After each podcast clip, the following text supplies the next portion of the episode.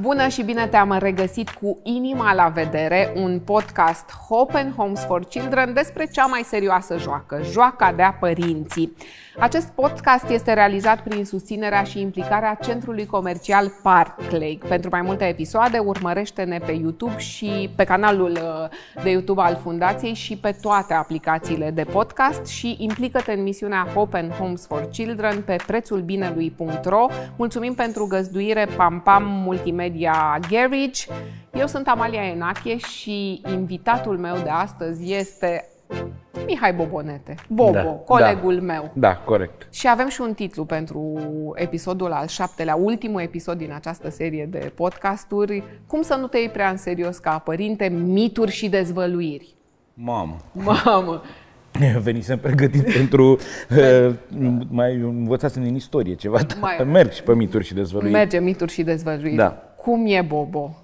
Te iei în serios ca părinte sau... uh, Păi tu ce crezi dacă am venit aici acum după două ore de stat în frig și să văd un meci de fotbal în care au luat și bătaie cu 8-0? 8-0 a luat? Da, a fost o neînțelegere acolo la mijloc. Așa. și, și cum a fost pentru tine? A fost Păi, greu, da. două ore stai în frig, sunt, e frig. Și pe ce post joacă fiul Fiul meu tău? joacă pe aripă dreaptă sau din când în când atacant, dar ăștia de-au jucat astăzi cu ei mult mai buni și de fapt am aflat că erau 2009, nu erau 2010. A, ce înseamnă Mai, asta? adică erau mai mari cu un an. A, ok. Vorbesc de Bine, anul erau de și naștere. mai, da, da. și mai pregătiți. Și, Și au tăvălit puțin. Da, e. da. și tu ce ai spus? Uite, ce ai spus? uh, Eu am spus, nu e nimic, tati, diseară face tati uh, pomana porcului cu o măliguță și îți dau la loc energie, vedem noi. Nu e că, Îi nu place? sunt, îi place? îi place și foarte mult mâncărica? fotbalul. Nu, nu, mâncărica. Nu. Nu. Păi, Copiii mei sunt, uh, nu știu dacă sunt atipii sau normali, că nu mai înțeleg în zilele noastre. Copiii mei mănâncă cam aceleași chestii de când sunt mici până acum, la 11, făcând 12 octave, respectiv 7 Maria. Lasă-mă să ghicesc. Șnițel, Da, piure sau Da. cartofi, așa, pizza, paste. da, Altceva? Mai aveți în meniu ceva Da. senzațional? Burger. burgeri. Ah, ok, bine. Asta uitase. Da. Uitasem... Și în mare parte cârnăciorii ăia mici, ăia subțiri de Da. găsești și mănâncă o... Uscați. Da, așa. Da. Uh, Mozzarella, aia tot ca cum sunt cârnăciorii, baghete de mozzarella și dacă se poate uh, cam două pungi de ciocobons de alea pe zi. Alea îi mai ajută să se mai, să-și mai revigoreze. Popcorn. Popcorn, da, clătite. Păi Culmea vezi e că la tocmai ai țară... început cu o mărturisire că nu ești părinte perfect. Adică nu bio, Nu nu, sunt, nu. nu bio, Ba da, cât se poate. da, Eu am norocul ca socrii mei, uh, părinții Cătălinei, să locuiască la țară. Mhm. Și au și grădină, au curte mare, adică în mare parte, partea asta de bio, de la păsări la legume, da. îmi sunt asigurate la țară. Adică eu și acum am ardei gras de la țară, că le pune socră, mi un bej de nu știu ce. Am avut uh, și o seră micuță la un moment dat. Iar carnea îmi vine de acolo. Dar mănâncă copiii mei pui de la țară? Nu, că e ațos, că e nasol, că e nenorocire cu el. Da, nu mâncăm. Mâncăm copănele de-astea, dacă se poate. Uh, Asta cu bio, deci bă, am mare parte din produsele din frigiderul meu sau ce, că sunt de pe la țară, dacă nu la piață. Uh, Dar nu am făcut o fantezie din asta, nu sunt... uh, Și acum nu sunt, nici, nu știu ce fel de părinți dau numai bio sau nu știu, n-am auzit. Cercul meu nu este. Nu? Da, nu. Chiar cum e cercul tău? Că eu îmi imaginez așa că e cumva ca la italieni, din câte văd eu. Că faceți grătare, mergeți la pescuit, că sunteți mulți. Cum cresc copiii tăi? Cresc în genul ăsta de atmosferă nu neapărat italienească, și românească, așa cu multă lume sau s- mai uh, într-un cerc mai strâmt, așa?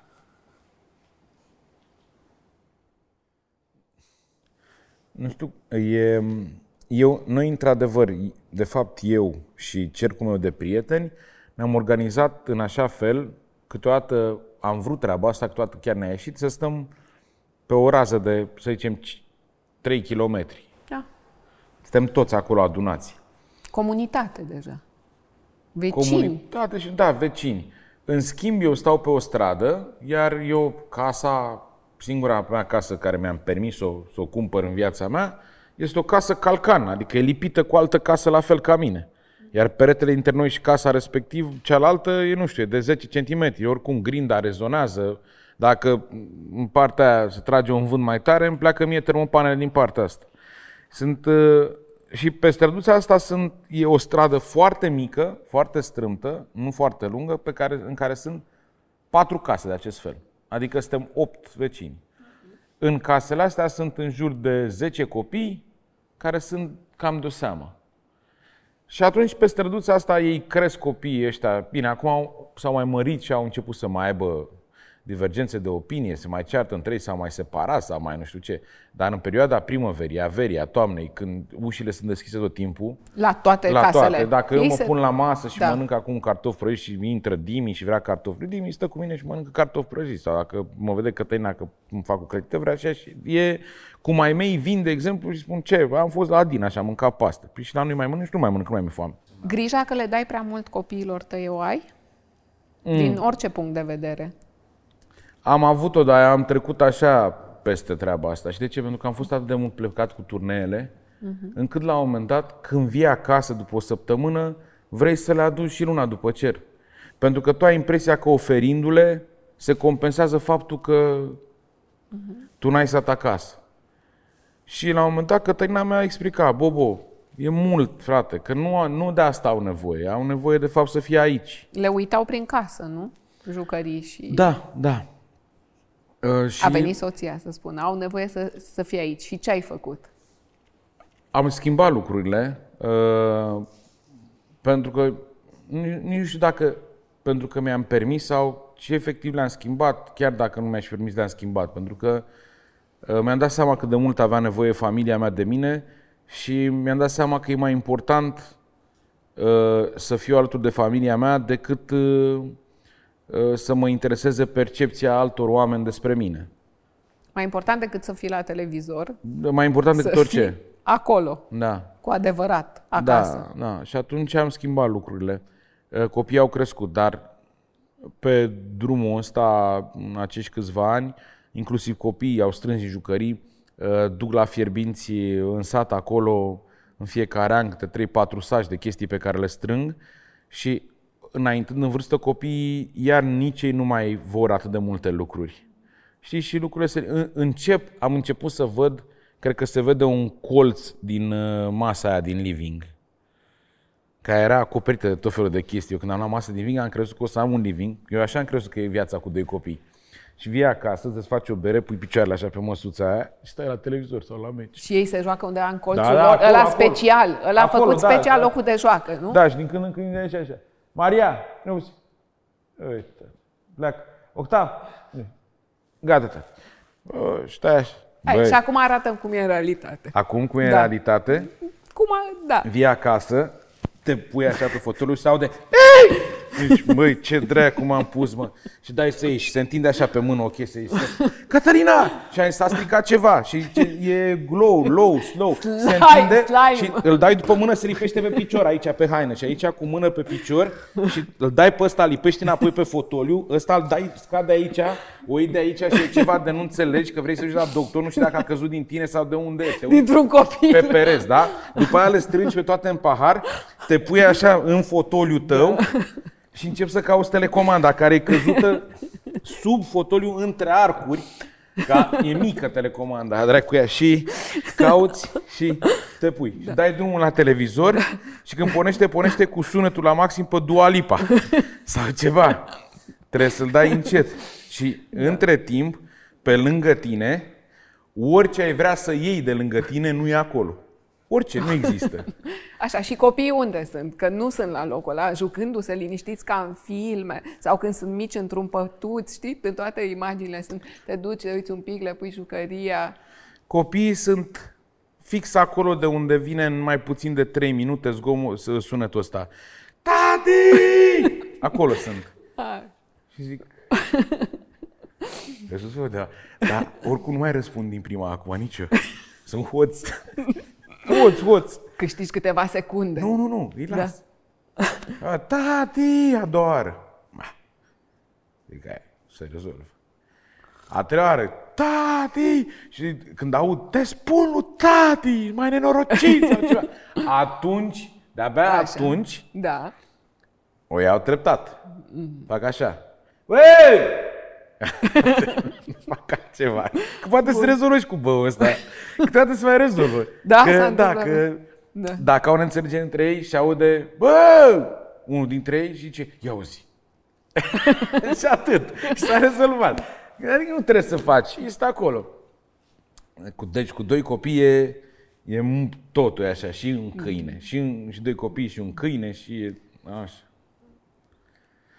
E, e frumos, e, e palpitant de fapt. Te întrebam de la început, dar nu te-am lăsat să răspunzi. Dacă îți păstrezi umorul ca părinte, Da, sau da, îl da. pierdem când suntem părinți, îl pierdem. Pierdem, În rolul ăla de tată. De... pierdem o grămadă din el, dar Da. faptul că uh, m-am ocupat cu asta, cu umorul, mă face să am mai mult și atunci, indiferent cât aș pierde, tot îmi rămâne cât de cât să fac o glumă cu ei, chiar și situațiile dificile. Uh, Și de multe ori, uh, chiar pe octav, îl fac să râdă cu lacrimi când nu se așteaptă, adică am tot timpul de asta așa. Că, na, și cu Maria, dar mie mi-a plăcut tot timpul să glumesc despre... Am mai tot zis-o, cred că uh, treci mult mai ușor peste anumite momente dacă le treci cu râsete și cu... Și vezi, iar am fost un observaționist uh, în ceea ce privește viața, pentru că și si- stilul meu de stand-up e al observaționismului. Uh, Eu văd lucrurile și le, le disec altfel decât le disești tu și după aia vin și le povestesc în așa fel încât și tu să le percepți ca, percep ca mine și râdem împreună. Și uite, una dintre chestii gândește că toți, majoritatea dintre noi am part- participat în viața asta cel puțin la un priveghi.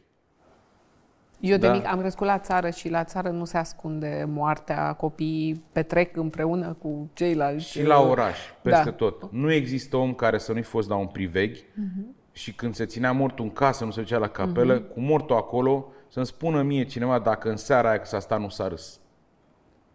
Indiferent de câți ani a avut mortul și ce s-a întâmplat. Cu lacrimi și aia din familie, care sunt cei mai îndurerați, cu lacrimi, cumva e parte din priveghi.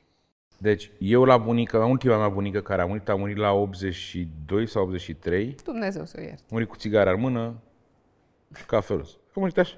Bă. Da, nu mai este la și... Aveam, la, aveam filmări dimineața, mă duceam mașina la Fierbinți, primesc telefonul de la tata, am întors mașina, am luat ziua de filmare și am plecat direct la Giurgeni. și acum, încercând să organizez totul, că mama, tata luați prin surprindere toată treaba asta, ți-am zis, a fost neașteptată. Și am organizat și a trebuit să stau și la Privec seara acolo. uh, Am murit astăzi cum ar veni și uh, a doua zi am îngropat pe bunica mea. Adică a fost toate foarte ra- repede. Dar de ce? Nu e cu trei zile? Avea, n-aveam timp. Trebuia să mă întorc la București la filmare. Dar vă lasă preotul, adică de obicei e cu trei zile, două de priveg. a- a Vă treia lasă înmormântare. preot, dar ți se Da. pare că ăștia au vreo regulă în viață? Preoții sau... Păi așa credeam că e cu regulă de asta. Du-te trei, două mă de zile aici. priveg. Eu, nici nu era coadă 100 de morți și am băgat eu în față pe a mea. Nu e, stai Păi niște... nu știu că nu, dacă Nu, cu mă, nu. sufletul pe pământ mai stă trei zile. Mi se, nu știu dacă Sau chiar ai a ei doua zi, pentru cred că, că, cred că pentru că ea fuma și Nu, mă, dacă nu. avea... Nu cred, deci a, azi a murit și cred că nu a doua zi, a treia zi am îngropat, nu mai știu, pe la da, 12. Dar ți s-a părut ție că e repede așa. Problema e că n-am dormit deloc. Și la priveghi treb- a trebuit să stau, am înțeles care e treaba. Și am pus-o pe mamaie pe o masă, într-o cameră la țară, la față acolo și a început să vină lumea seara. Și acum uh, părinții mei erau destul de afectați și au zis, mă, să ai grijă. Acum am întrebat și eu în stânga, și ce se face? Păi trebuie să-i servești tu cu o țuică, cu o ceva, cu nu știu ce, un bufețel. Du-te și fă țuică, nu știu ce. Și acum foarte multe femei după stradă. Unele mai tinere, unele mai bătrâne. Bă, și țin minte că la un moment dat pe un scaun, pe o băncuță așa, era undeva la capul lui bunica mea, cum era sicriu, la un metru, așa, și de la căldura aia, de la lumânări, de la... M-am lăsat așa puțin pe spate și am ațipit. Dar era somnul ăla de oboseală care e conștient că tu ești mai obosit, cu atât mai greu te duci în partea aia de odihnă. Și am auzit pe tanti Safta, sau nu știu, lui Tola, care a zis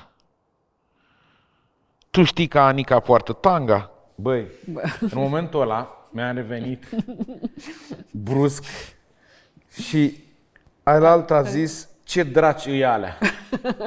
Băi, discuția care a început după. Deci concluzia a fost că de o doare capul de vreun an de zile, de la tanga. Băi, a, a fost ceva...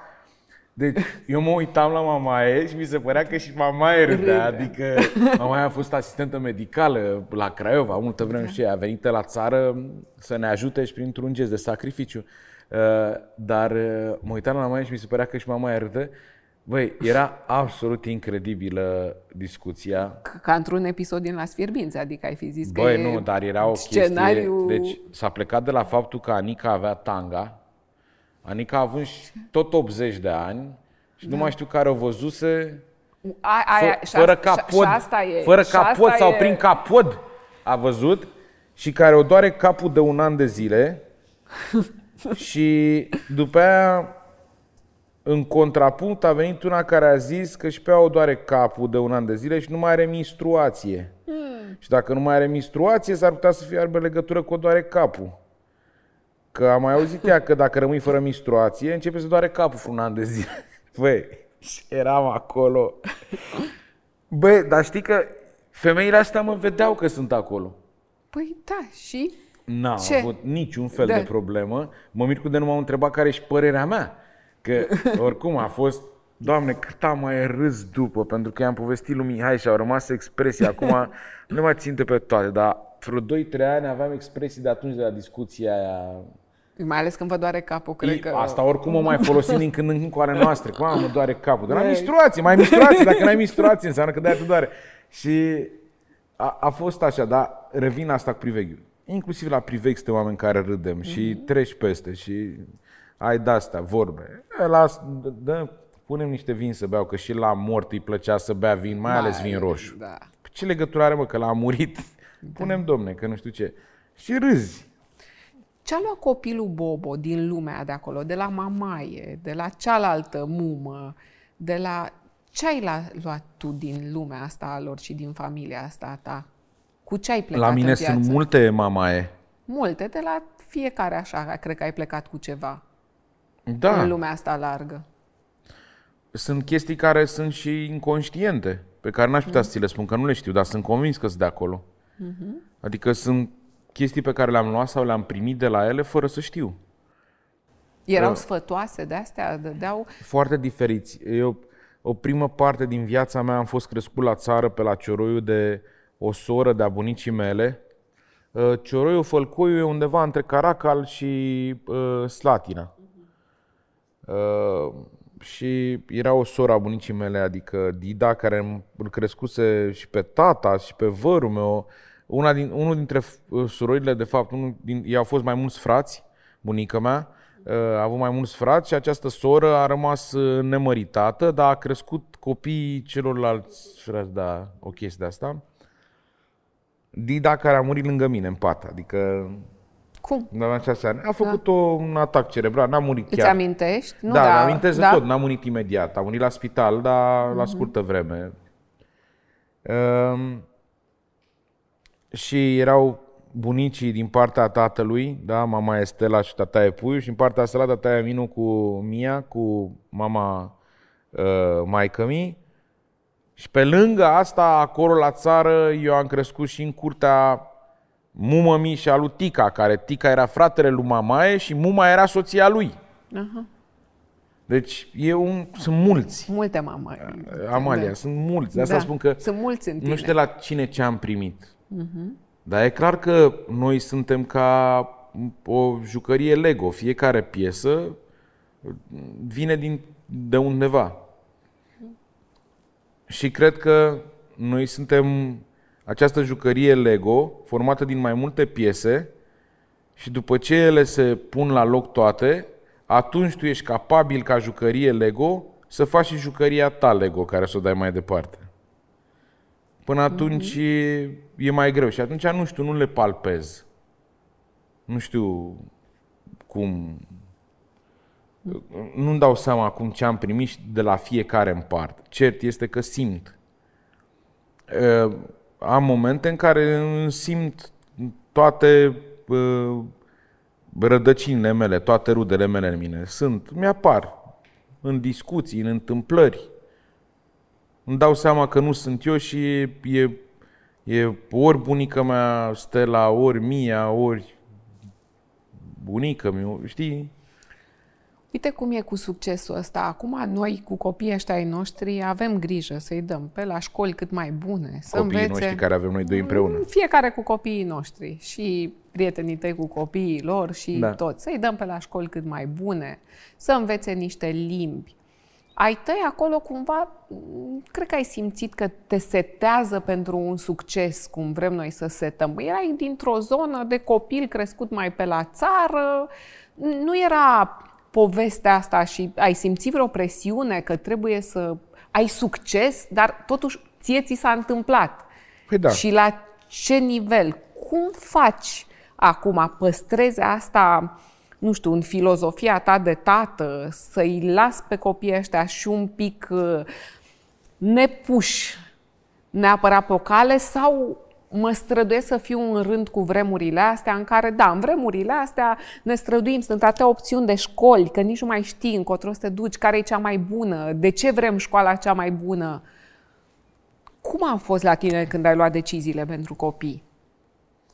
Bă, inițial de, eu am zis să-i dau la școală particulară pentru că mi s-a părut mie, deci ca să vezi cât sunt de prost, mă. Eu am crezut că la stat se face mult prea multă școală și am zis, n-are nevoie copilul meu de atâta școală. Da, pe eu nu mai pot. Pe de chimie și de fizică și de tot ce am învățat în liceul ăla, care niciodată în viața mea nu mi-a trebuit.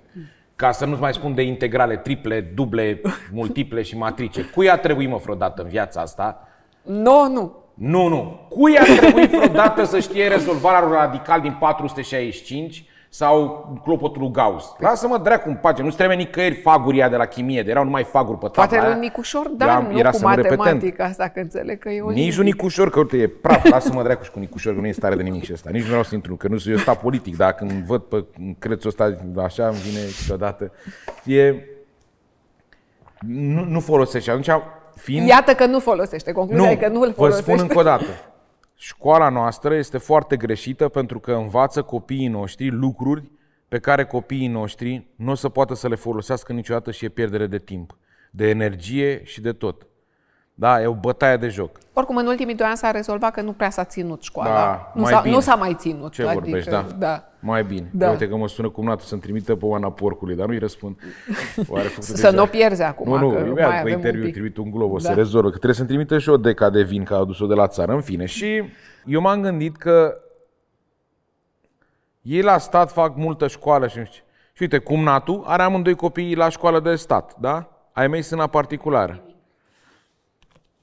Fac 5-6 ore, al meu, ai mei se trezesc la 7 și ajung la 4 jumate acasă după masa și la 5 trebuie să fie în antrenament la rapid până la 6, la 6 jumate, la 6 jumate le iau acasă, la 7 trebuie să intre pe ca- Google Classroom să verifice nu știu ce, să citească și ala, să facă și baie și la 9 să doarmă. Sunt legume, sunt zombi, copiii de un an de zile nu înțeleg nimic. Nu pot să spun că eu m-am setat într-un fel pentru copiii mei sau că i-am setat pentru succes sau carieră. Și încă sunt așa. Eu, mie îmi place să-i văd pe ei uh, atrași de o anumită chestie și în mod, norm, în mod normal, așa, cred eu că datoria noastră de părinți este să-i susținem uh, până la o anumită vârstă, cam în tot ceea ce vor să facă, pentru că dacă nu greșesc sau nu simt pe pielea lor, nu își dau seama ce le place sau ce trebuie să facă. Și atunci eu i-am încurajat în asta. Iar acum, dacă Octavie lui e cel el e bun la fotbal și Maria la gimnastică, mie nu trebuie neapărat să mă mândresc că ei știu engleză foarte bine sau că... Știi? Pe de altă Ai doi parte... copii sportivi, iată. Am... Da, Da, da, dar pe de adică altă le parte, place? uite, mă, are un profesor, uh, Octav are un profesor foarte bun de istorie și foarte mișto, care a stat prin America, s-a întors aici profesor de istorie, e și vorbitor uh, de engleză foarte bun Și pe mine istoria m-a pasionat și mi-a plăcut foarte tare și încerc să-i transmit, aici da, aici încerc să forțez lucrurile, să-i zic, man, trebuie să-ți cunoști istoria, să știi uh, despre cine suntem, de unde venim, ca să poți după să-ți dai cu părerea. Că ei deja vorbesc la clasa 5 că o să plece în străinătate la studii și am întrebat, de ce pleci în străinătate la studii? Și spui că, da, păi e foarte bine, poți să pleci în străinătate la studii, dar pleci la studii după ce știi cine ești și de unde vii. Că e important când ajungi acolo să ai o coloană, să știi cine ești, știi? Și atunci istoria îți relevă anumite chestii. Și da, după ce afli chestii din istorie și le citești și le magazinezi, poți să ai o părere.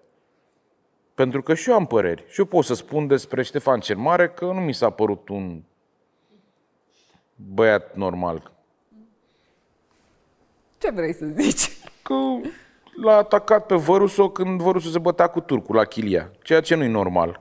Pentru că Văruso îl înscăunase. Uh-huh. Adică l-a și-a pus la bătaie în partea alaltă la austro să-l înscăuneze după ce l-a ascuns nu știu unde și peste ani de zile când ăsta se bate cu turcul Vlad Țepeș aici, ăsta vine și l atacă pe la spate.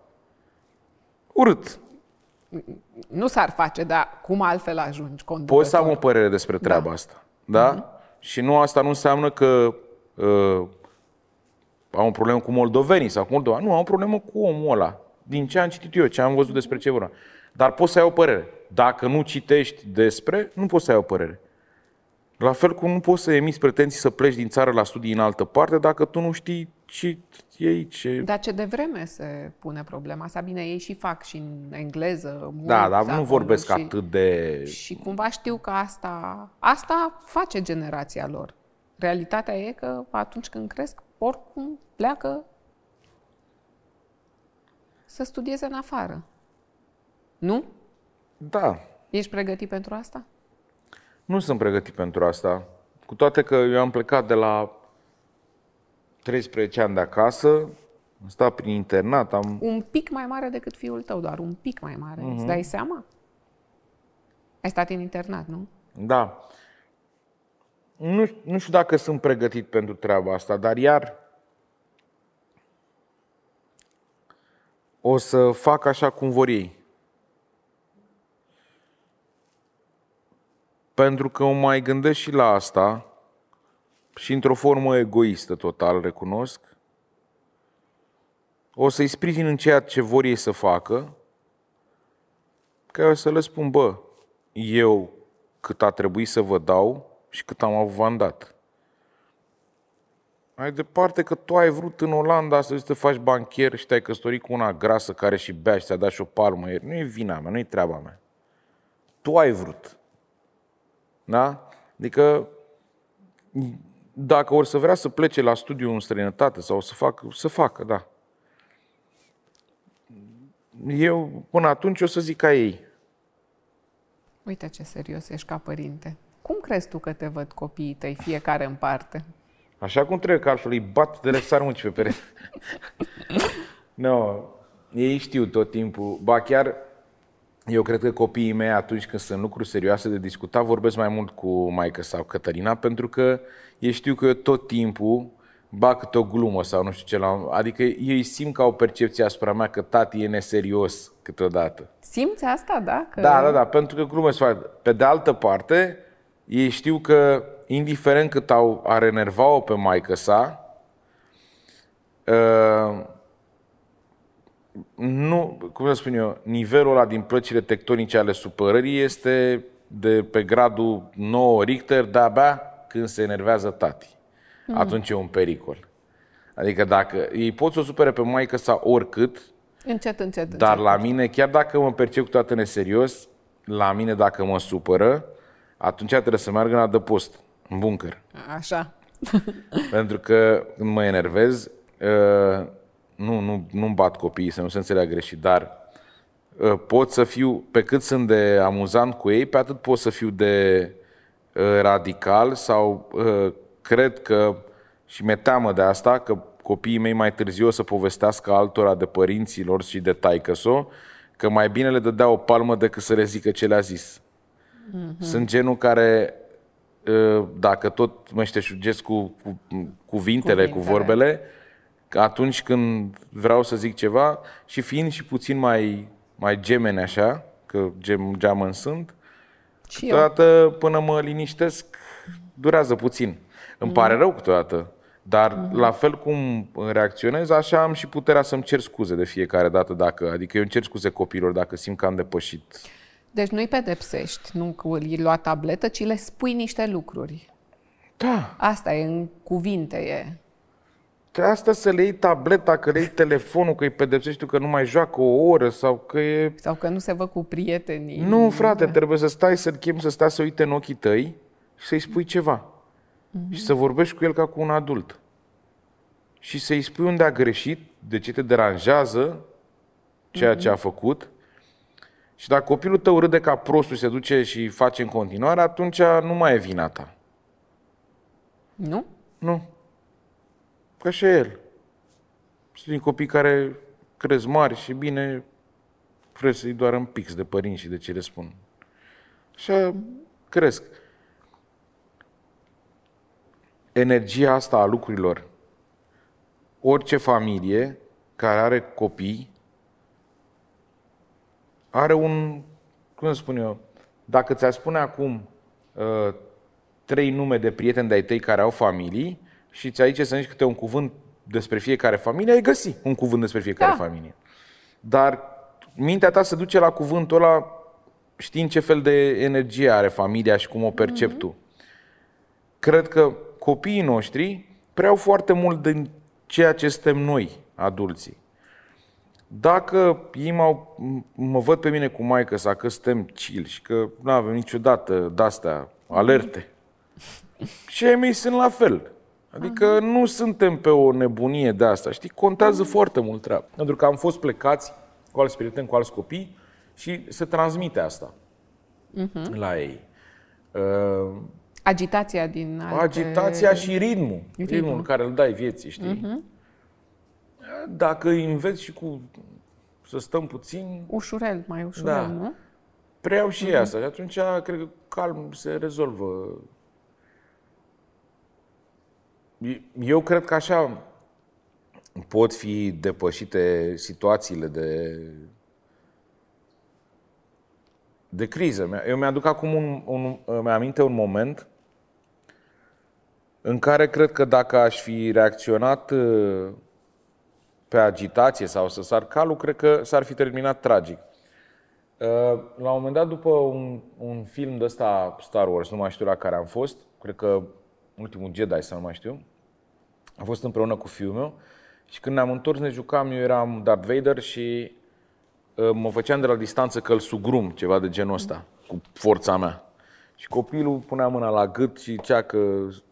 Și la un moment dat, dându-se, având canapeaua aici, dându-se în spate, fugind de forța mea de la distanță, i-a scăpat piciorul între canapea și perete și a venit cu capul în colțul caloriferului căzând pe spate. Și la un moment dat, când s-a ridicat, deci el a căzut, s-a auzit foarte nasol toată treaba, s-a ridicat imediat de acolo, nu plângea, se uita la mine și da, a început să-i, să- să-i țâșnească sânge din cap pe perete încolo.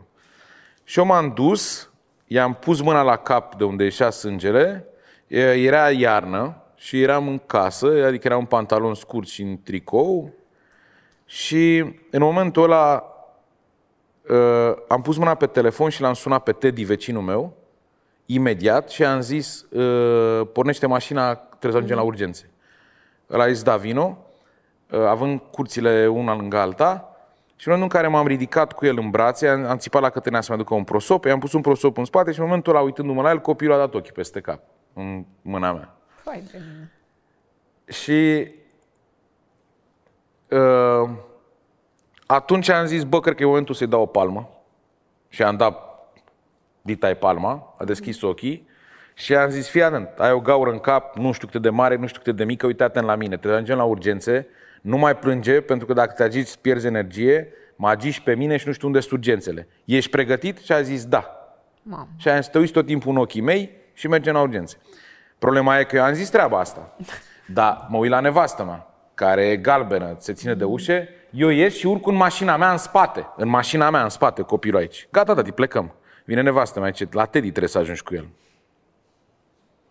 Deschid ușa, mă duc la Teddy și ajungem prima oară la Zăgazului, la MedLife, pentru că era cel mai aproape de mine până la Bactazar, până la Florea. Și L-ai intru... ținut de vorbă pe copil? Da, da, da, am vorbit tot timpul cu el. Și am ajuns aici și doctorul, nu mai țin minte cum îl cheamă, dar foarte mișto, Gagiu, zice, îl ia pe copil, ia prosopul, nici nu mai sângera, adică nu mai curgea. Și se uită, se uită la mine și ce, dar ce sunteți așa pe tragedie? Că eram plin de sânge pe tricou, pe nu știu ce, pe mâini cu prosopul ăla. Ce stă așa speriat? Și am zis, păi, copilul are o gaură în cap. Și a zis, domnul Bonete, zice, noi operăm plăgi. Pe vede creierul. Copilul e zgâriat. Da, domn doctor, da. Ce, ce să fac acum? Că na. Și zice Octav, zice o stecos că trebuie să spun patru copci și după aia mergeți la Bactazar ca să vă facă o tomografie și nu știu ce. Și a stat Octav la cusut pe viu, n-a zis nici miau, pentru că a pus vreo trei copci sau patru copci. Și mi-aduc aminte că la Bactazar am plecat direct de aici și am ieșit în șosete din casă. Și acum am ajuns aici și era un fel de lapoviță, ceva soare afară. Și am intrat la recepție. Când intri în spital, e o recepție acolo. Și eu eram cu copilul, îmi luasem o pătură de la zăgazului, învelit în pătură așa, pentru că era cusut și dădusă niște ceva medicamente da. ca să așa. Și urma să cerem asta pentru tomografie. Și intru în șosete așa și cu... Și doamna mă cunoștea, da, de la televizor, mă știa. Și îmi zice, aia de la recepție, Domn Bobonete, trebuia să luați ceva pe dumneavoastră, nu vă e frică să nu răciți? Eu fiind plin de sânge copilul în brațe, adică femeia s-a gândit să nu răcesc cumva eu. Aia era... Și bineînțeles că am făcut radiografie, s-a dovedit că n-a avut uh, alte repercursiuni lovitura, a fost o plagă și atât, dar a fost... Spart capul, cum aveam și noi când eram mici, nu? Da. Eu am avut capul spart mică. Tu? Și nu ha. că l-am avut, mi l-a spart și Mihaela Papac cu liceu, am văzut, eu văd și acum mătura aia cum se învârte așa și cum se oprește aici și... Nu, nu, nu. După care am aici cicatrice pentru că la un dat a zis uh, Radu Zetu cu Stemate și cu Mărgineanu și cu Bălănescu, Dumnezeu să-l ierte, Traian Bălănescu, au mutat masa de la vama veche de la stuf de aici în apă și mi-au zis că n-am curaj să sar eu în cap. Hai mă, mă lași, am sărit normal. M-am înfipt. M-a luat de picioare cu dita mai gaura în cap. Tu unde să te duci la Mangalia la ora aia mor de beat să te coasă? Stat așa cu degetul, am băut așa. Vreo trei ore până asta. Până să da. oprit am, hemoragie. Am, am mai multe. Dar cred că dacă în situațiile de genul ăsta aș fi agitat sau dacă ai reacționa la impuls și așa mai departe, ai putea să le depășești cu, cu brio. Mm-hmm. A, cred că vine odată ce începi să înțelegi, să-ți asumi, să... altceva. Cum făceau părinții noștri de ei? Nu se panicau nici când ne spărgeam capul așa tare, deși spitalul era la 50 de kilometri distanță și Dacia lui vecinul nu știu care, care te putea să te ducă, dura drumul până la spital o grămadă și nu se panicau nici când plecam la 14 ani de acasă, la internat. La Cum? mine răspunsul e simplu, ai mei nu știau când se okay. întâmplă. Pentru că eram cu bunicii sau cu Dida, tata lucra șef de cadre de dimineață până pe la pe seară, iar mama fiind inginer agronom pleca la 5 dimineață și se întorcea la 10 seara, iar când avea campanie de tererat, de recoltat, de nu știu ce, venea și la 1 noaptea. Tata lucrând atunci și la Silogi, trebuia să primească... Noi, noi, noi am locuit foarte multă vreme într-un IAS, IAS Giurgen, care era cu ferme, cu o rezărie, cu... Și atunci noi eram cu bunici. Și eu când am băut un pahar de clor de la dat peste cap, pentru că eu am crezut că e paharul meu de apă, părinții nu erau acasă. Okay. Și mi-a turnat Dida niște lapte pe gât. Am ajuns într-un final și la spital la Țăndărei. Dar ce să mai facă ea? Că vomitasem tot din mine, mi-am dăduse lapte după un pahar de clor. Am rămas toată viața mea cu o problemă când miros uh, clorul, dar nu cine știe ce. Uh-huh. La fel, dacă mai ții minte mașinuțele alea cum cred că toți care avem 40-45 de ani le ține minte, erau niște mașinuțe mari de plastic uh, cu remorcă, în care puneai de chestii. E, eu am învățat, de-abia din a doua oară, nu din prima, că dacă stai în remorcă, așa, și te trage Marian Paraschiv tare, remorca îți dă pe spate și tu vii cu capul de pietroaie. Aici, partea asta. Da. Prima oară. A doua oară, iar nu m-am ținut. Tot Marian m-a tras paraschiv. A, tot Marian. Că de-aia credeau părinții da. dacă ăsta are ceva cu mine. Dar el, el decât vrea să mă tragă cu asta. Cu doar, eu doar trebuia să mă țin de cabină. Dar mă țineam de cabină. Și iar aflau seara. Că întrebau, dar ce are ăla de... Păi își sparsă capul, dă cu capul în pietrele alea pe acolo, că îl trasă Marian cu mașina. Ah. Și n- nici n-am, nici n-am trăit momente acum mama, mama și tata stau aici aproape de mine în București și câteodată când mai stau cu Mihai și ne mai aud de mama că mai stau pe la bucătărie și povestesc eu, de exemplu, că zic, bă, tu, nu mai știu cum a fost chestia și zic, bă, mai ții minte când uh, făceam pluta pe, pe 2 km de Dunăre, pe supodul Giurgem 2, unde sta anafoare, vârtejul, nu știu ce, și noi plecam, ne dădeam drumul de aici, de la spărtură, îi spuneam, ne lăsam hainele acolo și intram doar în pantalonul de baie și până la plajă, unde era plaja, stăteam și pluteam așa pe apă. Și la un moment dat, plutind, a dispărut ăsta de lângă mine. Vum! S-a dus, l-a tras și l-am scos și vorbeam de asta. Și el zice, nu e atunci, e când am traversat noi Dunărea de am furat pepeni. Și la un moment dat mama, mama stătea așa, asculta și a zis, ați traversat Dunărea să furați pepeni? Și a zis, da, la ce vârstă? Și nu mai știu, 12, 13 ani, nu știu cât aveam. Și a zis, unde ați traversat, mă, mamă, Dunărea? Pe unde se traversează, mamă, Dunărea? La Dunăre. Și a zis, mama, nu mai ce, că, mie, că și acum încrapă inima, că ea, ea era la muncă. acum, da. Da, de ce era la muncă, tata la muncă. Ei nu știu ce lucru făceam noi. Lucruri care, pe de altă parte, m-ar îngrozi acum să mă gândesc că ar putea să facă copiii mei. Asta zic, asta zic. Știi, dar pentru faptul că nu știau, știi, nu știi. Dar încă o dată spun, mama acum când le află, se cutremură, adică e care e secretul ca lucrurile astea și că mama a fost toată ziua plecată la muncă și tatăl la fel și n-au fost acolo în fiecare clipă să mângâie, să aline, să te întrebe, știi cum e parenting ăsta, cu emoțiile, ce ai simțit, cum a fost, nu numai că te-a durut, dar cum ai simțit și când Marian, bă, cu Marian, cum îl cheamă? Ăsta de te trăgea Paraschiv. Cu Paraschiv, da, când te trăgea așa, cum, ce ai simțit tu în legătură cu asta? Cum e ca toate lucrurile astea să nu fie traumă și să fie așa, cu veselie. Care e secretul? Păi secretul e prostia. Că eu de-abia acum vreun an, doi am aflat ce înseamnă traumă. Așa. Eu am crezut că astea sunt, cum ar veni, ce nu te doboară, te întărești sau nu știu cum mm-hmm. e, un șut în cur, un pas înainte. Astea sunt bagaje de vieță. După aia am aflat da. că e traumă. Așa. A, și dacă e, e traumă, traumă, trebuie să rezolvi. Cu traumă da. nu merge așa. Trebuie să le adun, trebuie să-ți aduci aminte, să... Da, că, că și părul alb tot de la traumele aici, că... Da. Așa, știi, că și după aia mi-am dat seama că de-aia mă duc la terapie cu traumele astea. Uh-huh. Dar e că dacă ajungi să te gândești la traumele pe care le ai, trebuie să-ți asumi faptul că dintr-o traumă faci, îți dai seama că ai mai multe, mai mici, mai adunate și de nu ai treabă cu o tine. O pornești pe drumul ăsta. Dacă o iei pe drumul terapiei și pe a întoarceri în timp și să te uiți către tine, atenție că e te durează și timp și nervi și trebuie să ai energie să faci asta. S-ar putea zice că faptul că suntem atât de protectori cu copiii noștri, vorbesc noi, generația noastră, e și pentru că ai noștri n-au știu chiar totul și un pic am simțit un pic o nevoie de protecție. Nu știu dacă o fi așa, zic și eu ce am auzit pe la alții mai pricepuți. Păi da, așa e nevoia pe care o simțim noi acum mm-hmm. de protecție atunci. atunci. Mm-hmm. O, o dăm. O, da, o dăm acum. Totul se leagă. Mm-hmm. Adică e, e, un, e, un, e un lanț. E o treabă.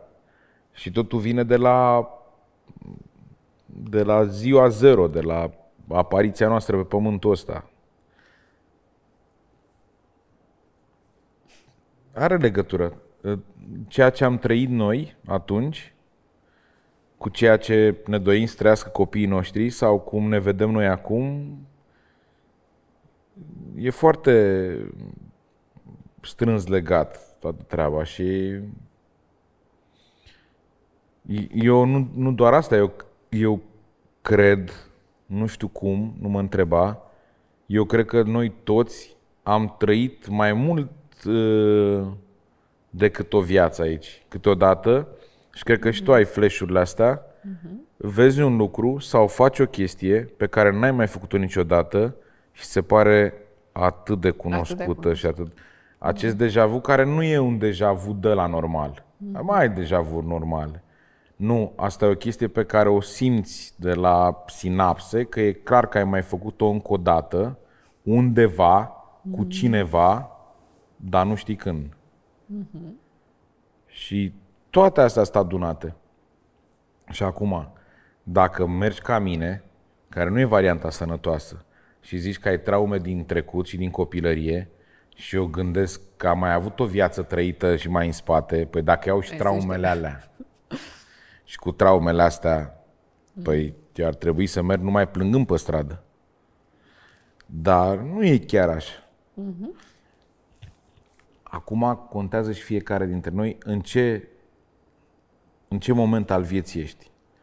Dacă e necesară această vindecare interioară sau dacă e nevoie să stai cu tine tu acum să-ți rezolvi niște lucruri. Dar garantat simți când e momentul ăla. Pentru că atunci îți spune corpul. Și când îți spune corpul, eu, eu chiar vă recomand o carte, se- chiar așa se cheamă, atunci când corpul spune nu. E scrisă de Gabor Mate. Și e care e foarte fain. Deci, Da. atunci când corpul spune nu, chiar așa se cheamă, simți. Simți când e nevoie să te Astea, întorci. când te doare... De obicei te doare în zona asta, pe aici.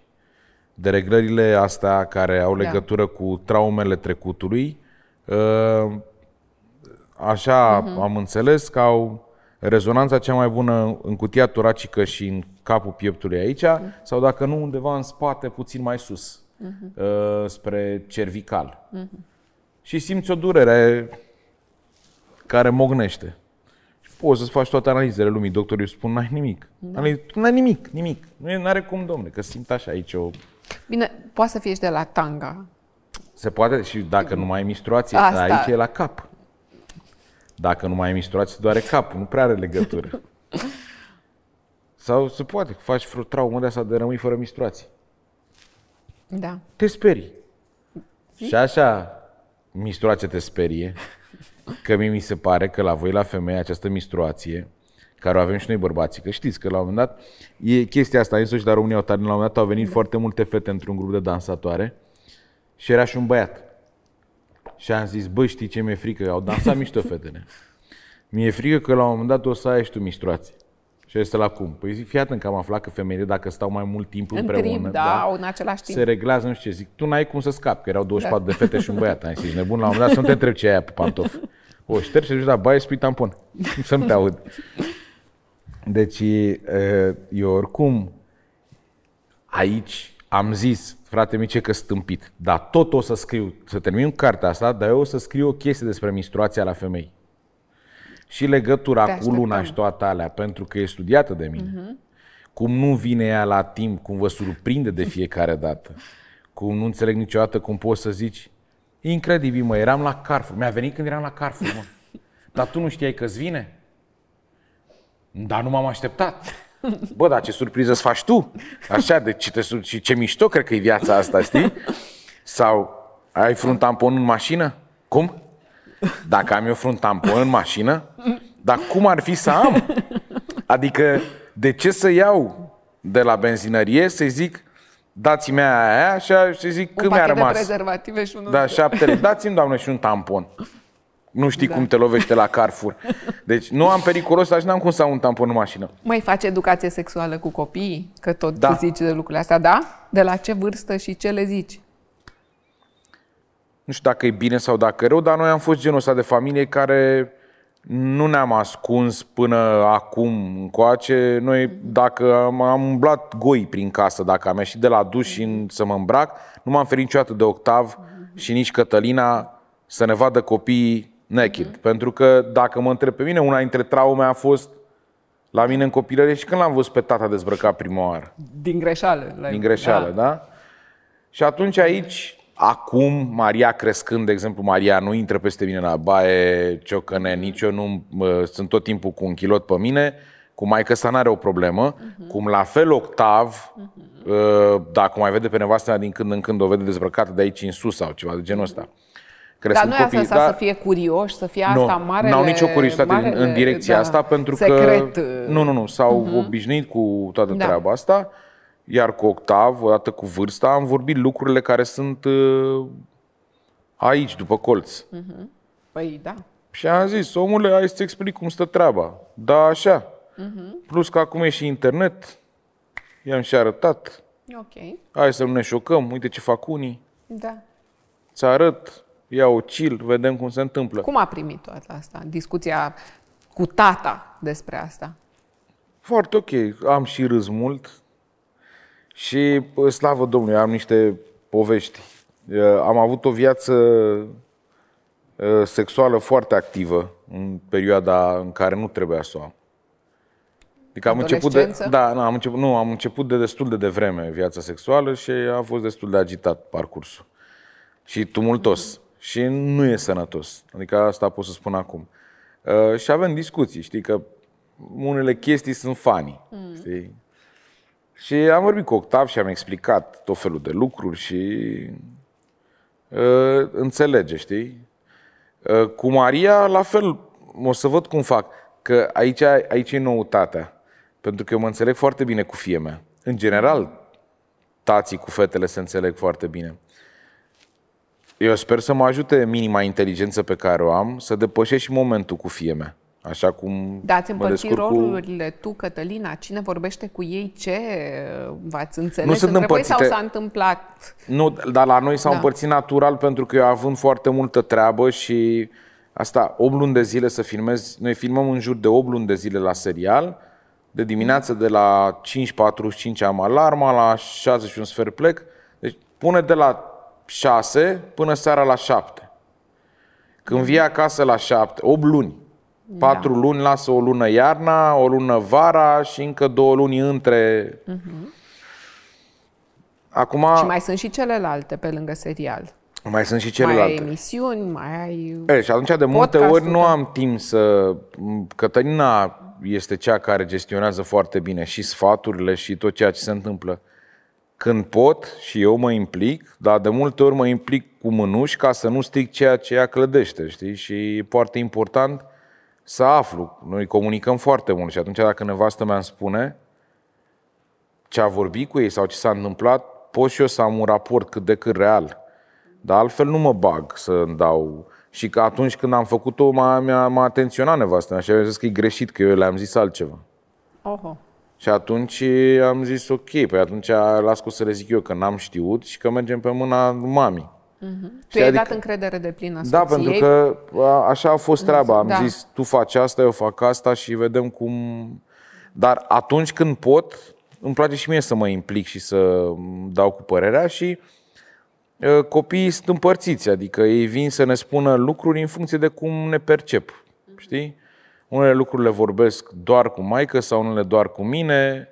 Bine, cu mine nu cred că există doar cu mine. Există și cu mama așa. Deci mm-hmm. le vorbim cu mama și le vorbim și cu mama și cu tata. Da. Voi, familia, aveți un rol destul de tradiționalist, așa, bărbatul se duce, câștigă banii și uh, mama se ocupă de cuib, de da. loc, de cămin, de... Da, dar ea are o legătură foarte intensă și cu uh, fan curierul, pentru că am impresia că ori locuiesc la noi, ori sunt sediu la București la mine. Uh, și cu molul de la Băneasa, prieten fiind cu puiul, am impresia că nevastă mea le și aranjează manechinele de dimineață ca să fie altfel. Adică suntem foarte tradiționali. Acum, în pandemie, s-a și comandat mai mult, în da. general, da. așa, știți? Nu că s-a că comandat. Pachetele au în toate casele. S-a comandat în Dracia Mare Amalia. Eu da. spun, știi cum, și asta cu s-a comandat e cum zicem că s-a, s-a spart. Uh-huh. S-a, da. s-a pierdut, s-au pierdut cheile. Ai prins vreodată o zi pe acolo, pe acasă, când așa venea... Băi, tu nu înțelegi că eu la un moment dat stăteam pe servitute și fumam și eu sunt a șasea casă din partea asta la altă. Și când intra fan curierul, eram, nu, Nu are cum să fie la mine, că a plecat mai înainte. Și mă uitam și nu se oprea nici la ăla, nici la ăla, și eram, nu, nu, nu, nu, nu. Și după mine mai sunt încă patru. Da. Și mă dădeam așa ușor lângă gard. Ziceam, nu are Doar cum să hai se că se oprească du- hai că aici. se duce. Și se Da. oprea aici așa. Și cel mai mișto e asta. N-au problemă cu menstruația când ai tampon la tine. Dar cum să pleci de acasă și să uiți că trebuia să lași 230 de lei pentru nu știu ce colet? Mm. Cum să uiți? Păi poate aveai și tu la tine, de ce? Dar de ce să am eu la mine? Eu n-am niciun colet de așteptat de 236 de lei. Și Ba, am zis, nu ba mai- ai, că e coletul familiei. Hai să, să recunoaștem. Nu, nu. De, de fiecare dată am avut. Ce dracu să recunoaștem? Am făcut rost, m-am dus la un vecin, m-am Păi, împrumutat. da. Că era nenorocire. Pentru că oricum nu mai găsea aceeași culoare, același număr. Și nu vrei să știi. Dar noi, eu după Mă, aia la, când am la învățat... toți nu-i greu. Da, toți negri. După aia când am văzut că există și retur și formular de retur, așa m-am bucurat. Doamne, am zis, chiar poți să dai lucrurile astea înapoi? Da, ce bine, băi nene, că chiar nu se mai potriveau. Dar să știi că se întâmplă destul de rar asta cu... Ce vorbești, m-am dezvoltat. Eu când am, expli- am, am instalat aplicațiile astea, prima oară m-am dus la ăla, să văd formulare de roturi cât de complexe sunt ca să le completez. Și slavă Domnului, să dea Dumnezeu sănătate lui Steve Jobs pe lumea elaltă, că a inventat cu iPhone-ul ăsta de imediat îți umple fil de Da. alea și n-a întreabă, știi cum fac retur? N-apucă să plece la din poartă. Și zic așa, alo, alo, stai așa. Păi de ce crezi că nu ți-a ridicat bariera? Nu-i vin. Da, Mi-a dar dat vezi voie. că mai e ceva mm. înainte de retur. Refuz. Să nu iei deloc coletul. Poți să faci asta. Opa, Tu, tu vrei, opa, tu opa. de- faci ca ăla cu turet. Opa, opa. O, Uh, mm, tu vrei să mă bagi în probleme mari. Cum să refuz, mă, coletul? Comandat cu mari sacrificii pe internet. Că nu durat, există. Da, Nu există. nu există. Nu mă plâng. Am văzut un articol uh, zilele trecute în care pe cineva l-a interesat foarte tare să vadă câți bani câștig și am zis că nu, nu mă, zic că nu mă plâng pentru că, slavă Domnului, muncesc mult și dacă muncești mult și câștigi mult. Așa e viața asta făcută. Și că Țiriac a zis că și-a dat seama că e bogat atunci când la restaurant nu s-a mai uitat să vadă cât costă, ci a comandat în funcție de ce chiar voia să mănânce, nu de cât costa. Ah, vrei să mă faci să plângă? Ce, ce poveste. Uh, Băi, nu sunt bogat, pentru că trebuie să știe toată lumea. Din actorie, nu vei câștiga niciodată atât de mulți bani încât să spui vreodată că ești bogat cu una pe inimă. Nu există așa ceva. Sunt bogat că am o familie cum am și că am doi copii, cum îi am. Asta e altceva. Și uh, dacă vrei, e mai important să fii fericit decât să fii bogat. Dar muncesc mult și câștig niște bani ca să duc o viață decentă, peste medie. Și n-am avut niciodată problemă cu asta, cu dacă nevastă mea cheltuie mai mult sau mai puțin sau... Dar nu există un singur cont. Nu există două. Uh, Există un singur card.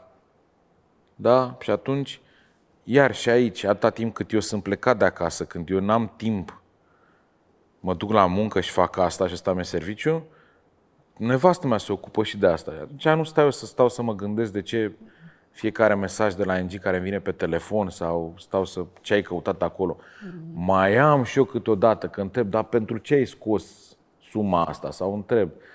N-a existat niciodată să oprim pe Cătălina în offside să zic că nu știe pentru ce. Tot timpul știe pentru ce. De-aia și mi se pare că e un joc de ăsta, dar domnul și doamna Smith la noi. Și așa, da, azi ai scos 700 de lei.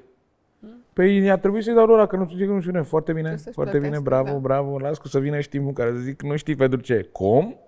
Știi? N-are cum. Nu. Nu există. Dar ți-am zis, nu mă plâng pe, pe treaba asta. Sunt uh, liniștit. Cum au primit ai tăi uh, ceilalți din familia cea de dinainte, părinți, ma, măile, celebritatea asta a ta? Au apucat și ele să fie mândre, nu? Și N-au, să... Cum? n-au apucat, nu, nu. Nu? Nu. Uh, Dar mama, tata, acum... mama da. ea zice că ea a visat când era mai mică eu o să fiu a- actor sau aviator. A, Cu ai- A. Uh, de aici că a visat oarecum o treabă de asta. Tata s-a obișnuit mai greu, dar acum îi place. Ah. La da? început nu prea te vedea, nu? În nu, rolul nu, nu. ăla din... Nu, și era și ușor deranjat așa, știi. Da. Dar uh, acum lucrurile sunt uh, bine. Și cu vorbitul ăsta mai slobot, știi, că mai ales la stand-up și mai fără perdea, a, au fost ceva probleme pe acasă, la tata sau... Uh, Nu, nu, pentru că uh, dacă am apelat la vulgaritate, am apelat doar în spectacolele de stand-up și numai în momentele în care ceva nu a funcționat cum trebuie. Când scrii un material și un text, nu te-a pus să înșiri pe textele alea toate organele genitale ale omenii, omenirii și înjurături. Când lucrurile nu merg cum trebuie pe scenă sau simți că alunecă ceva, atunci apelezi la vulgaritate, e o resursă a comediantului din mine, care devine mai vulgar ca să treacă peste momentul ăla. Dar uh, asta este vorba de, aici vorbim de trecutul meu, pentru că dacă te uiți la ultimii ani de zile și specialurile pe care le-am făcut, nu am apărat la vulgaritate nemotivat. Se poate, se poate ca unii dintre oameni să înțeleagă că e vulgar un anumit subiect, da? Deci eu, eu, eu povestesc, uite, în ultimul material sau în alt, ca- ca să înțelegem că fiecare vedem vulgaritatea sau slobozenia asta într-un fel. Eu povestesc de o vacanță la turci în care, punându-mă pe șezlong la final, după ce mă dau un topoganul ăla și blochez topoganul cu fie mea, că era strâmb și eu m-am dat cu ea, și ea în spatele nu s-a blocat, m-am pus pe șezlong și mi-a târnat un... Când m-am pus pe șezlong, că aveam niște short de ăsta fără kilot și m-am întins așa. Și fie mea care m-a întrebat ce e ăla. Și eu am zis că e un pui de rândunică care a căzut de la strea și, ne, și trebuie să-l pună tati la loc acolo. Da, Asta e gluma. Așa, asta. Și era o glumă. Și acum unii pot să zică, domnule, ce vulgar, că ne-a vorbit el nou De- de, pe scenă despre... Dar era un pui de rândunică. Dar era un pui de rândunică, ori la fapt, mână. da, De la asta- mână e, e în că funcție de eu- cât, da. cât ești dispus să accepti tu. Adică nu e vorba de cât, cât de vulgar pot eu fi. Contează care e limita ta de acceptare în direcția asta. Așa că aici părerile sunt împărțite. Și nu cred că am fost atât de slobod încât vreodată să-i deranjez, dar cert este că la mine părinții sunt diferiți. Tata vine dintr-o zonă și e crescut și educat într-un fel în care garantat niciodată nu i-a convenit vulgaritatea mea, indiferent care a fost Asta, aia. că asta mă întrebam ce nu i-a convenit la Iar începuturi în mama meserie. o acceptă pentru că uh, cunoaște, mama a trăit, uh, a avut și o bucată de viață trăită pe Mahala și A, Le-a auzit. da, da. Și atunci le accepti mai ușor. Și atunci, da, n-am... Bine, nici n-am stat vreodată să întreb. Băi, vă deranjează cumva dacă folosesc cuvintele astea? Că Să mai cer voie acum. Da. Nu cereai voie când treceai Dunărea la Da, 10 și ani. acum să cer voie să Da. vorbesc acum despre un... Ah, Dar nu cu a fost copiii cazul. acasă te cenzurezi? Da, foarte rar în jur. Mhm. Uh, și nu o fac atât de descriptiv, adică ori zic Paștele Măsii, că nu înseamnă Mhm. nimic, nici Paștele Măsii, dar e în jurătură, cu toate că nu știu exact la ce s-a referit creatorul. Asta e că e să Paștele Mătii. Deci asta e să te gândești. Jur că nu m-am gândit niciodată la asta și folosesc destul de des. Paștele mătii de treabă. Mi se pare una mână că e o jurătură funny, că trebuie să apeși pe și zici Paștele mătii de, de știi? Și îți dă și off așa. Dar acum asta cu Paștele mătii nu m-am gândit niciodată. Să te duci la mama unui alt om și îi zici unde aveți doamnă Paștele? De ce? Acum e momentul. Să dai pantalonii jos, îi bați la ușă și să zici unde țineți, doamnă, Paștele? Nici nu știu exact ce înseamnă Paște. există sărbători pascale și se referă la sărbătorile de înviere. Există Pasca, Paști, care da. aia de o mănânci de la biserică, care prezintă trupul lui Isus, nu? Da. La Da. noi în Ardeal și la vinul ăla cu pâine sfințit se zice Paște. Paște. Paști, Deci e, da. e clar că Da. sunt lucruri bine definite de Da. Mhm. cuvântul ăsta. Dar dacă eu zic Paștele mătii Amalia, cum facem să se întâmple? Dacă e că n-ai, Da. E degeaba, adică Și acum eu deja, eu deja m-am supărat acum. Păi nu înțeleg de ce, că, n-a- Aia zic, de asta spun, da. că nu are nimic, Da. adică uite acum, Da. bine, dar acum m-am gândit eu că folosesc înjurătura asta, adică nu sunt, uh, dacă mai îmi scapă câteodată, Da, am vezi că asta, și noi știi? ne-am avut bine până acum. Hai să Da, o încheiem tot da. așa în Și bine. până la urmă, dacă stau bine, cred că se referă la iepurașul de Paște. Ai că se referă la iepurașul ăla pe care îl vedeți voi, Playboy. Păi tot de acolo, e același iepuraș. Nu e, Da, ace- N-are nu e- nicio Nu e legătură. același iepuraș. Dar cine e iepurașul de Paște? Că n-am auzit de el niciodată. Adică a apărut oricum brusc de când, eu cred că Halloween-ul l-a adus sau zâna măsăluță l-a băgat pe Un tronson. pic mai înainte, da, și asta, și Valentine's Day, nu? Și e tot din Valentine's aceeași Day. familie, Am da. uitat, Că da. n-am crescut cu Valentine's Day. Nu, înjur, dar nu înjurat de tare și înjur doar în când, uh, când înjurați toți. Și tu înjuri în același moment în care înjuri eu credem. Pentru că atunci când te lovești cu degetul mic în tăblia aia de la pat, nu e niciunul dintre noi care să poată să se abțină la un paștele măsii. Sau, alt.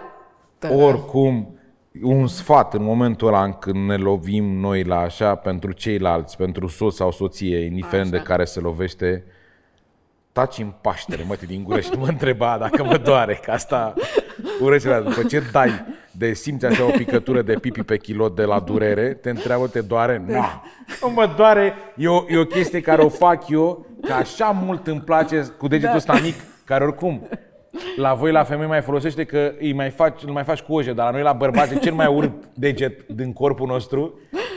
Toată lumea se uită la degetul Da. mic, la bărbați, ăsta e cel mai urât, e degeaba E- și stă și lipit de alte, pare că oricum nu ajută la nimic. Asta mai sunt independent, dar Păi ăla e e degeaba- băgat în el, așa, și zice, stau și aici. Îți semnalizează că ai că fotoliu are și picior. Aia Da, e, sau e- îți semnalizează că nu, ești prea aproape. Corpul îți spune, nu ai zis tu, cartea așa? Da, da, când îți corpul spune când, nu. Când co- corpul Da. spune nu, nu te apropia de fotoliu. Degetul mic asta Da. face, îți arată că acolo e tăblia patului, înțeleg că nu știai. A doare, adică eu, eu cred că el poate fi tăiat curând, în următorii ani.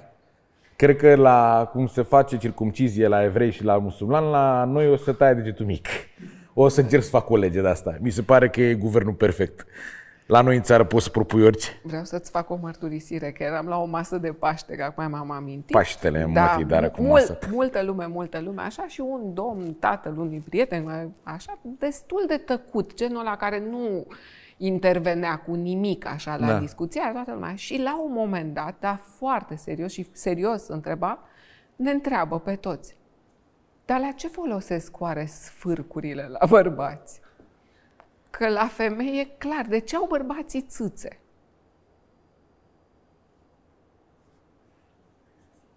Iar e o chestie bună de gândit. Că na, femeile știm, la- alăptează. Zi tu asta la masa de Paște, întrebarea asta. Păi nu, că e garantat, este un răspuns uh, din medicină. E, bă, Ai. da, da, da. Eu nu l-am găsit. Am de avut atunci și eu. mă gândesc la asta. Am avut și eu întrebări de astea, crede-mă. Serios? Da, da, da, sunt o grămadă Da, de mă, astea. dar dacă la stai să tine te gândești. aștepți, dar sunt oameni la care nu te aștept să pună întrebări. Eu pot să de găsesc astea. explicația. Lasă-mă Da. o zi și o să scriu. Bine, când îmi zici și de degetul. Dar Dar nu degetul zic, mic am nu zic, stabilit la nu ce zic că folosește. explicația uh, logică, biologică a sfârcurilor. Că asta o găsești. Adică dacă dai acum search pe Google să vezi de ce avem noi bărbați, imediat o să afli de ce avem și noi bărbați. Eu o să-ți dau altă explicație. O să zic de ce avem, ca să... Lasă-mă o zi. Lasă-mă o zi că spun imediat. Dar sunt multe. Promit să mă sun, da? Cum să nu? Să-mi zici Tu ce până ai atunci aflat. să te gândești Da, la altă problemă pe care am eu. ia zi. Ăla, omul de-a descoperit că vaca dă lapte, până să descopere că ea dă lapte, ce a mai descoperit la vacă? Că sunt curios tare, că nu cred că s-a dus direct la țiță și la uger și a făcut lapte. La primul... Primul, primul. Ăla a fost. Un dezaxat până a ajuns jos la uger, credem că a făcut multe lucruri. cu vaca. Și după aia zici, mm. chiar e bun. Și nu e al meu. Hai să dăm la toată lumea. Da. Bea și tu Lady Milk. Cum zicea Nadia, comănești? Lady Măi, Milk. Măi, Popo, tu când erai mic îi făceai pe ai tăi să râdă? Nu știu. Sau nu? Nu știu. Erai nu mă- așa tot timpul? Nu, nu Când mai ți-ai știu. dat tu seama de treaba asta, că îi faci pe oameni să râdă? Pe profa ta de chimie, Ah, doamna nu, cu bă, mustață. eu am fost tot timpul și pe la liceu, eram o Da? oaie neagră așa de asta de făceam glume, dar pe mine nu mai știu. Nici nu mai știu ce a zis mama. A fost, la un moment dat, a făcut un reportaj și a fost Alex Dima la Giurgen, că Știu, stăteau ai da. mei și nu mai știu ce a zis, că știu că i-a întrebat dacă eram și nu mai știu ce a zis mama. Nu-mi dau seama. Mhm. Nici nu pot spun că am fost un copil problemă, dar nu mai știu dacă Dar îi când ți-ai făceam. dat tu seama că îi poți face pe oameni să râdă așa? A, p- am știut din totdeauna, am simțit totdeauna că am m, ceva m, aparte, dar nu până când când am venit în București și când am început să fac spectacol de stand atunci mi-am dat seama că pot să fac treaba asta la un alt nivel și chiar stres din asta, dar până atunci nu eram așa pe împărtășit. Bobo, dragă, Da. Acesta a fost ultimul episod din seria foarte limitată de podcasturi pentru Open Homes for Children. Îi invit pe toți cei care au râs, s-au uitat astăzi la noi, ne-au ascultat, să vadă toate episoadele. Le găsesc pe canalul de YouTube al Fundației Open Homes, dar și pe toate platformele de podcast. Cine vrea să ajute, pentru că tot ce vorbim noi aici vrem să se ducă um, într-un folos și să ajungă niște bănuți la copiii care au nevoie de asta, pot intra pe prețulbinelui.ro. Eu îți mulțumesc tare mult că ai Și eu fost îți mulțumesc. cu inima la vedere. Le spunem tuturor să fie cu inima la vedere și să știi că foarte tare te iubesc eu pe tine. Atât. Mulțumesc mult de tot. Mulțumesc!